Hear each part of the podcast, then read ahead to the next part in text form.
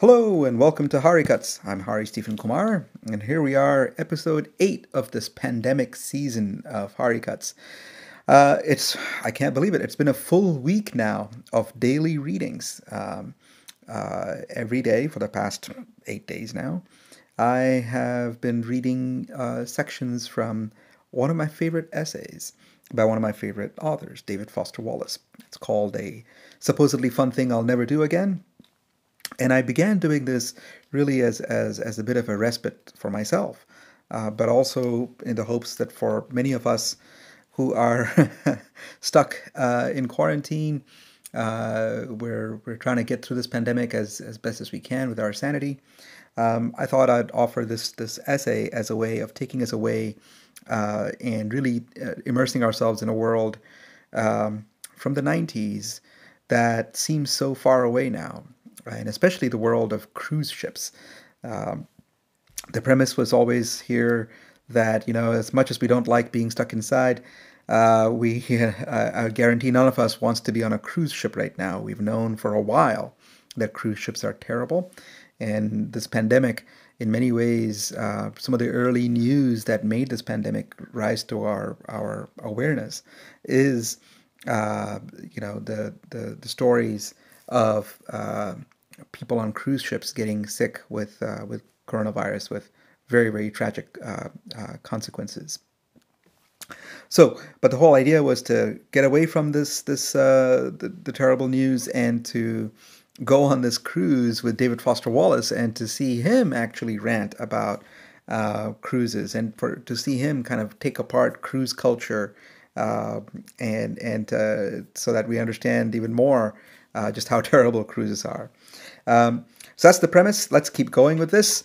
Uh, last time, uh, we finally actually got to embark with David Foster Wallace and set sail, and we promptly ran into the first two days of the cruise being days of bad weather with rain, wind, uh, heavy seas, pitching and rolling, seasickness.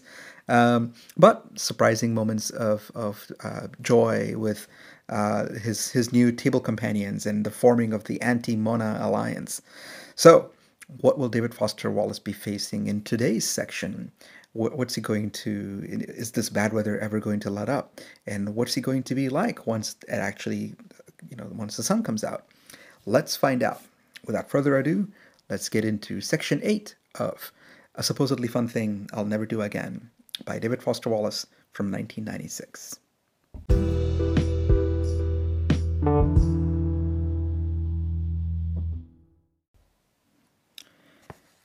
Did I mention that famous writer and Iowa Writers Workshop chairperson Frank Conroy has his own experiential essay about cruising right there in Celebrity's 7NC brochure? Footnote 35. Conroy took the same luxury cruise as I, the seven night Western Caribbean, on the good old Nadir in May 1994. He and his family cruised for free, though. I know details like this because Conroy talked to me on the phone and answered nosy questions and was frank and forthcoming and in general just totally decent seeming about the whole thing. Well, so anyway, he does have an experiential essay about cruising in the brochure, and the thing starts out on the Pier 21 gangway that first Saturday with his family. Excerpt. Hari note, I'm going to read Frank Conroy's essay excerpts here in a slightly different voice than the one that I'm using for David Foster Wallace. With that single easy step, we entered a new world, a sort of alternate reality to the one on shore. Smiles, handshakes, and we were whisked away to our cabin by a friendly young woman from guest relations.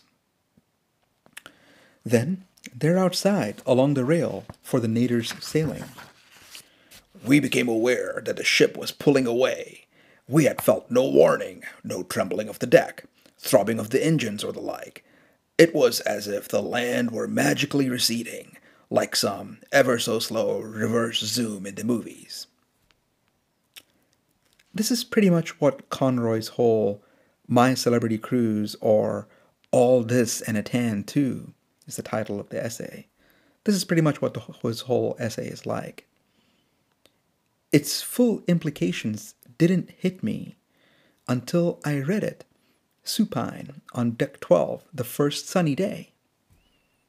Conroy's essay is graceful and lapidary and attractive and assuasive. I submit that it is also completely sinister and despair producing and bad. Its badness does not consist so much in its constant and mesmeric references to fantasy and alternate realities and the palliative powers of pro pampering, like these excerpts. I had come on board after two months of intense and moderately stressful work, but now it seemed a distant memory. Or, I realized it had been a week since I had washed a dish, cooked a meal, gone to the market, done an errand, or, in fact, anything at all requiring a minimum of thought and effort.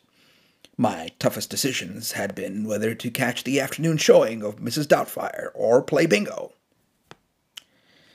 Um, its badness does not come in not so much in that, nor in the surfeit of happy adjectives, nor so much in the tone of breathless approval throughout, like in these excerpts. For all of us, our fantasies and expectations were to be exceeded, to say the least.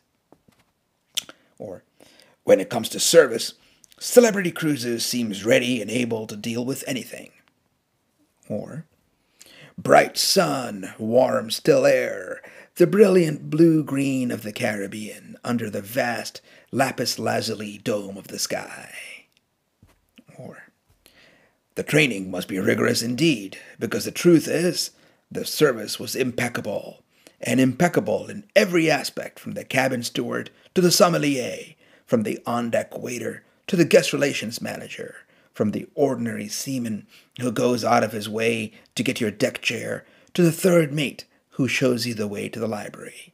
It is hard to imagine a more professional, polished operation, and I doubt that many in the world can equal it. No, its badness doesn't consist in, in any of those characteristics. Rather, part of the essay's real badness can be found in the way it reveals once again the mega lines sail to sail agenda of micromanaging not only one's perceptions of a 7NC luxury cruise, but even one's own interpretation and articulation of those perceptions.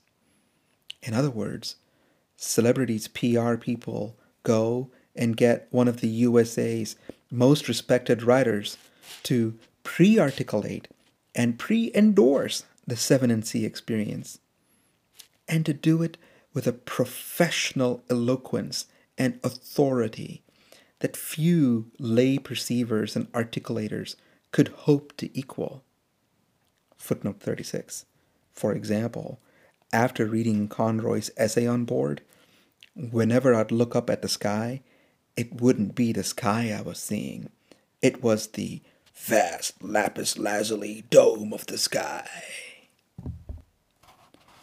But the really major badness is that the project and placement of My Celebrity Cruise are sneaky and duplicitous and far beyond whatever eroded pales still exist in terms of literary ethics. Conroy's quote unquote essay appears as an insert on skinnier pages and with different margins from the rest of the brochure, creating the impression that it has been excerpted from some large and objective thing Conroy wrote. But it, it hasn't been. The truth is that Celebrity Cruises paid Frank Conroy up front to write it. Footnote 37. Pier 21, having seasoned me as a recipient of explanatory and justificatory narratives, I was able to make some serious journalistic phone inquiries about how Professor Conroy's essay essaymercial came to be, yielding two separate narratives. Narrative number one, from Celebrity Cruises PR liaison Miss Wiesen, uh, after a two day silence that I've come to understand as the PR equivalent of covering the microphone with your hand and leaning over to confer with legal counsel. She said this quote, Oh, Celebrity saw an article he wrote in Travel and Leisure magazine, and they were really impressed with how he could create these mental postcards. So they went to ask him to write about his cruise experience for people who had never been on a cruise before. And they did pay him to write the article, and, and they really took a gamble, really, because he had never been on a cruise before, and they had to pay him whether he liked it or not, and whether they liked the article or not. But dry little chuckle. Obviously, they liked the article, and he did a good job.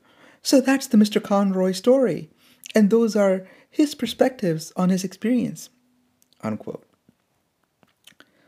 But narrative number two, from Frank Conroy himself, with a small sigh that precedes a certain kind of weary candor. Quote, I prostituted myself. Unquote. Back to the essay. The truth is that Celebrity Cruises paid Frank, Frank Conroy up front to write it, even though nowhere in or around the essay is there anything acknowledging that it's a paid endorsement. Not even one of the little tiny font, so and so has been compensated for his services, that flashes at your TV screen's lower right during celebrity hosted infomercials. Instead, inset on this weird essay commercial's first page is an author photoish shot of Conroy brooding in a black turtleneck. And below the photo is an author bio with a list of Conroy's books that includes the 1967 classic Stop Time, which is arguably the best literary memoir of the 20th century, and is one of the books that first made poor old yours truly want to try to be a writer. In other words, Celebrity Cruises is presenting Conroy's review of his 7NC cruise as an essay and not a commercial. This is extremely bad. Here is the argument for why it's bad. Whether it honors them well or not, an essay's fundamental obligations are supposed to be to the reader. The reader, on however unconscious a level, understands this, and thus tends to approach an essay with a relatively high level of openness and credulity but a commercial is a very different animal. Advertisements have certain formal legal obligations to truthfulness, but these are broad enough to allow for a great deal of rhetorical maneuvering in the fulfillment of an advertisement's primary obligation, which is to serve the financial interests of its sponsor. Whatever attempts an advertisement makes to interest and appeal to its readers are not, finally, for the reader's benefit. And the reader of an ad knows all this too that an ad's appeal is by its very nature calculated. And this is part of why our state of receptivity is different, more guarded, when we get ready to read an ad. Footnote 38. This is the reason why even a really beautiful, ingenious, powerful ad, of which there are a lot, can never be any kind of real art. An ad has no status as gift, i.e., it's never really for the person it's directed at. In the case of Frank Conroy's essay, quote unquote, Celebrity Cruises, with the active complicity of Professor Conroy, I'm afraid, is trying to position an ad in such a way that we come to it with a lowered guard and leading chin we properly reserve for coming to an essay, for something that is art, or that is at least trying to be art. An ad that pretends to be art is, at absolute best, like like somebody who smiles warmly at you only because he wants something from you. This is dishonest. But what's sinister is the cumulative effect that such dishonesty has on us, since it offers a perfect facsimile, facsimile or simulacrum of goodwill without goodwill's real spirit. It, it messes with our heads and eventually starts upping our defenses, even in cases of genuine smiles and real art and true goodwill. It makes us feel confused and lonely and impotent and angry and scared. It causes despair. Footnote 40. This is related to the phenomenon of the professional smile, a national pandemic in the service industry. And no place in my experience have I been on the receiving end of as many professional smiles as I am on the nadir. Maitre d's, chief stewards, hotel managers, minions, cruise director. Their PSs all come on like switches at my approach. But also back on land at banks, restaurants, airline ticket counters, on and on. You know this smile, the strenuous contraction of circumoral fascia with incomplete zygomatic involvement. The smile that doesn't quite reach the smiler's eye, and that signifies nothing more than a calculated attempt to advance the smiler's own interests by pretending to like the smiley. Why do employers and supervisors force professional service people to broadcast the professional smile? Am I the only consumer in whom high doses of such a smile produce despair? Am I the only person who's sure that the growing number of cases in which totally average looking people suddenly open up with automatic weapons in shopping malls and insurance offices and medical complexes and McDonald's is, is somehow causally related to the fact that these venues are well known dissemination loci of the professional smile? Who do they think is fooled by the professional smile? And yet, the professional smile's absence now also causes despair. Anybody who's ever bought a pack of gum in a Manhattan cigar store or asked for something to be stamped fragile at a Chicago post office or tried to obtain a glass of water from a South Boston waitress knows well the soul crushing effect of a service worker's scowl, i.e., the humiliation and resentment of being denied the professional smile. And the professional smile has by now skewed even my resentment at the dreaded professional scowl. I walk away from the Manhattan tobacconist resenting not the counterman's character or absence of goodwill, but his lack of professionalism in denying me the smile. what a fucking mess. Back to the essay. It causes despair.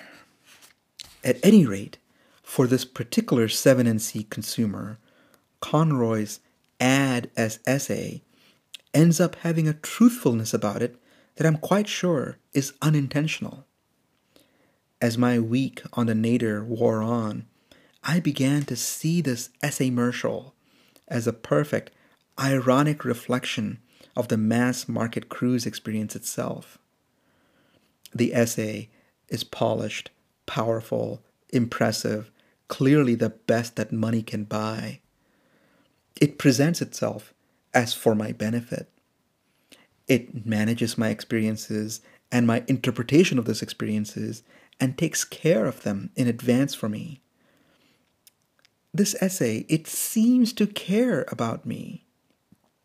But it doesn't. Not really. Because first and foremost, it wants something from me. And so does the cruise itself. The pretty setting and glittering ship and dashing staff and sedulous servants and solicitous fund managers all want something from me. And it's not just the price of my ticket. They've already got that. Just what it is they want is hard to pin down. But by early in the week, I can feel it and building. It circles the ship like a fin.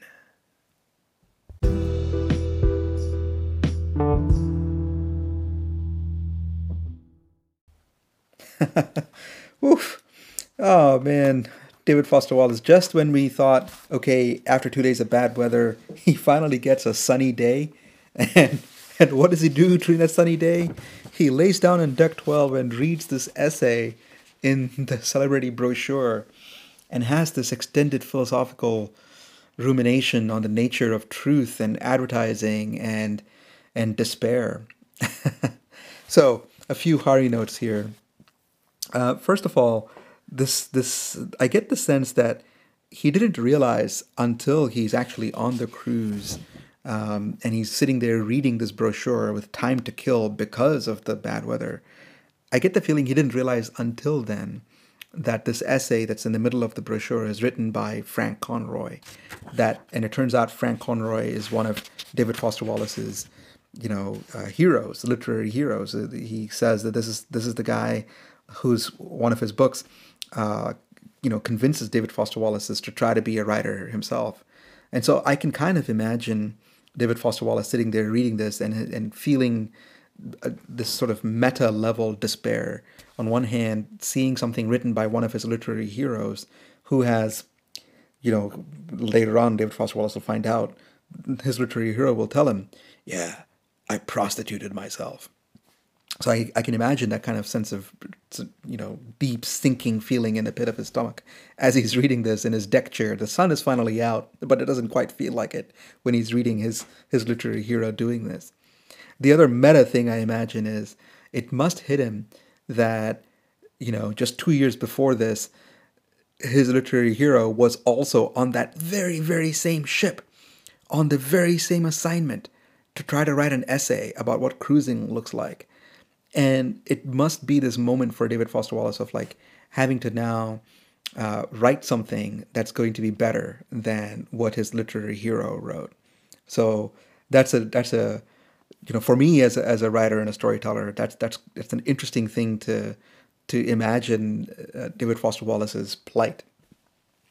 Um, the second Hari note I have here is this this um, this riff he goes on about the uh, the professional smile, and uh, uh, and he, he calls it a national pandemic. Oh, I think after this year we cannot use the word pandemic as a metaphor anymore.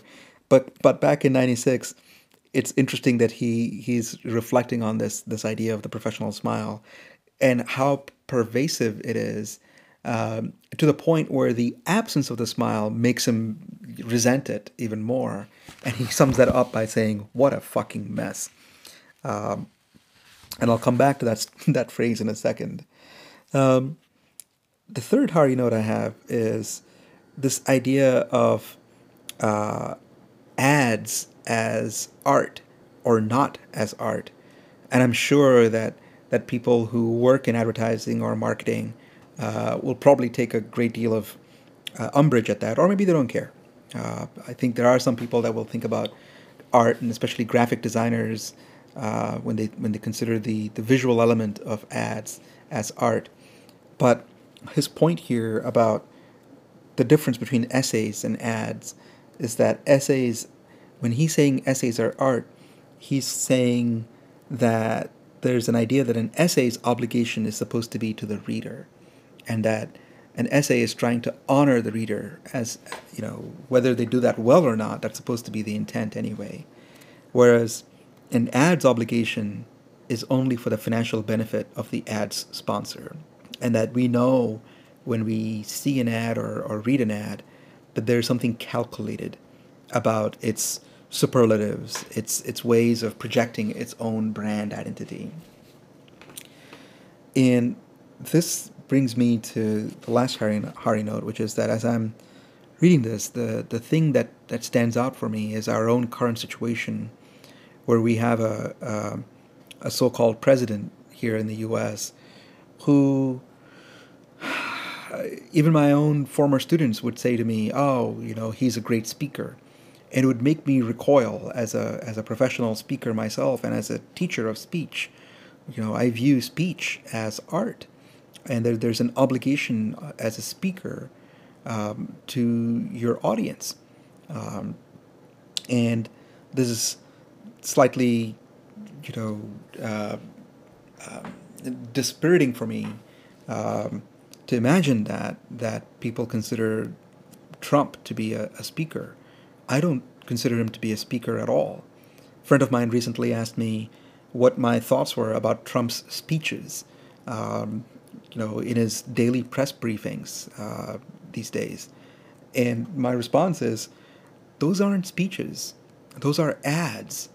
This guy is a con man, and what he's doing, every single thing he ever says is an ad for himself.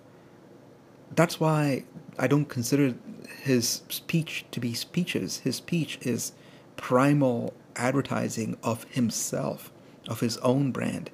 He is obligated to only his own financial sponsorship, not to anybody else. He doesn't owe, he doesn't feel like he owes anybody anything except his own financial, uh, you know, well-being. Um, and and but the, the interesting thing for me is how David Foster Wallace describes why is this dangerous. After all, isn't that just the same as any politician? And I think that's one of the appeals of of uh, Trump for a lot of people is that it's it's such a cynical read. It's it's a way of thinking about about him as just any other politician, or actually comparing and and reducing other politicians to his level and, and saying that they're all in his kind of way con men and ad men. And what I find interesting is when David Foster Wallace says this is dishonest, but what's sinister is the cumulative effect that such dishonesty has on us. It offers a perfect facsimile or simulacrum of goodwill without goodwill's real spirit, and in doing so, it messes with our heads. It makes us feel confused and lonely and impotent and angry and scared.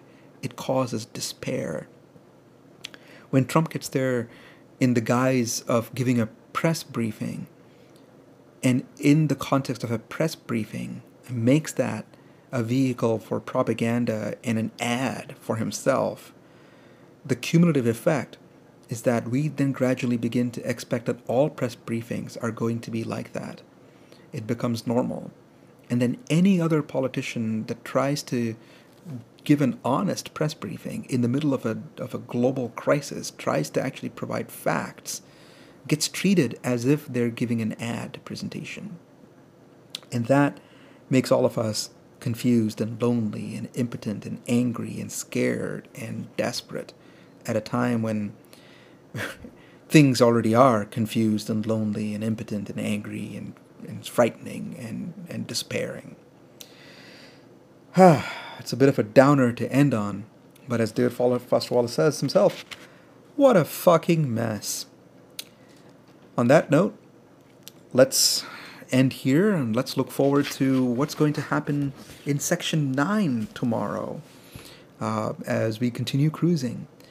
In the meantime, I hope all of you stay safe, stay home, stay healthy, and stay human.